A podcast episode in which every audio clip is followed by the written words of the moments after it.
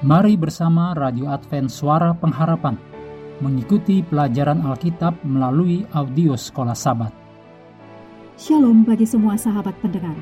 Kabar baik bahwa kisah dan kesaksian terkait siaran dan pelayanan AWR Indonesia kini dapat diikuti secara berkala, baik melalui siaran harian Radio Advent Suara Pengharapan setiap minggu kedua dan keempat, juga melalui YouTube dan Facebook AWR Indonesia. Terima kasih banyak untuk yang sudah menyampaikan dan masih terbuka bagi Anda semua untuk segera SMS atau telepon ke nomor AWR di 0821 1061 1595 atau di nomor 0816 1188 302 untuk WhatsApp dan Telegram. Kami tetap menunggu dukungan Anda. Selanjutnya kita masuk untuk pelajaran hari Selasa tanggal 16 Agustus. Judulnya Kuasa Kebangkitan.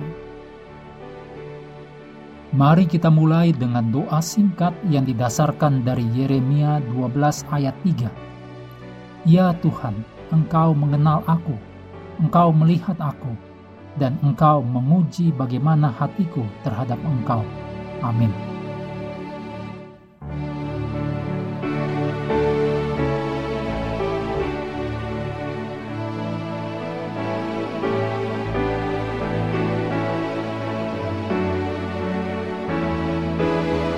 Kebangkitan membahas masalah ketidakberdayaan manusia.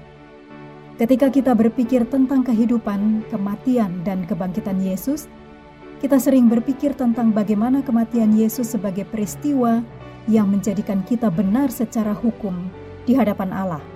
Dan itu tentu saja benar. Namun, kebangkitan menambahkan dimensi khusus pada keselamatan.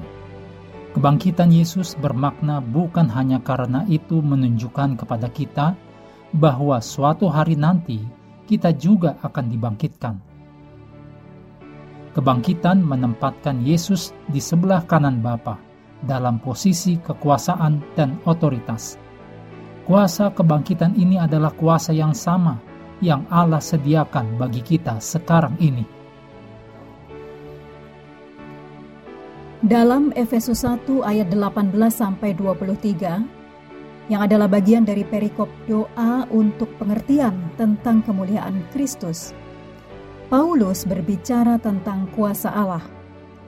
Ayat-ayat ini mengajarkan kepada kita tentang kuasa kebangkitan, pengharapan, dan janji untuk diri kita. Paulus berdoa agar jemaat Efesus memahami beberapa hal yang dapat dipahami dengan benar hanya dengan bantuan ilahi. Yang pertama, bahwa ada pengharapan untuk diubahkan dan masa depan kekal sebagaimana panggilan Yesus bagi kita. Yang kedua, bahwa kita memahami kuasa yang diwujudkan untuk kita Paulus kemudian mencoba menggambarkan betapa menakjubkannya kuasa ini. Kuasa yang tersedia bagi kita sekarang ini adalah kuasa yang sama yang membangkitkan Yesus tidak hanya dari tanah dan hidup kembali, tetapi ke tempat kekuasaan di sebelah kanan Bapa. Dan Paulus tidak berhenti di situ.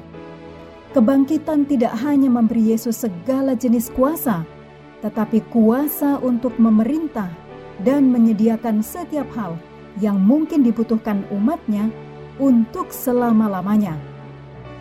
Buatlah daftar hal-hal dalam hidup Anda yang membutuhkan kuasa Yesus yang telah bangkit. Doakan daftar itu agar kuasa Yesus ini diterapkan pada semua bidang yang membutuhkan. Pada saat yang sama, renungkan apa saja yang dapat Anda lakukan dengan lebih baik dan pilihan apa yang dapat Anda buat yang memungkinkan kuasa ini bekerja lebih bebas dalam hidup Anda.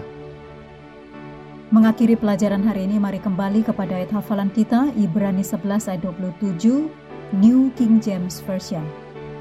Dengan iman ia meninggalkan Mesir, tidak takut akan murka raja, karena ia bertekun seperti melihat dia yang tidak terlihat.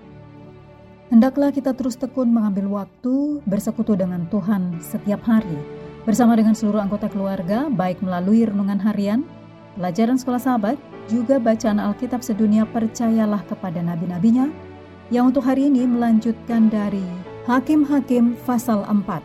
Tuhan memberkati kita semua.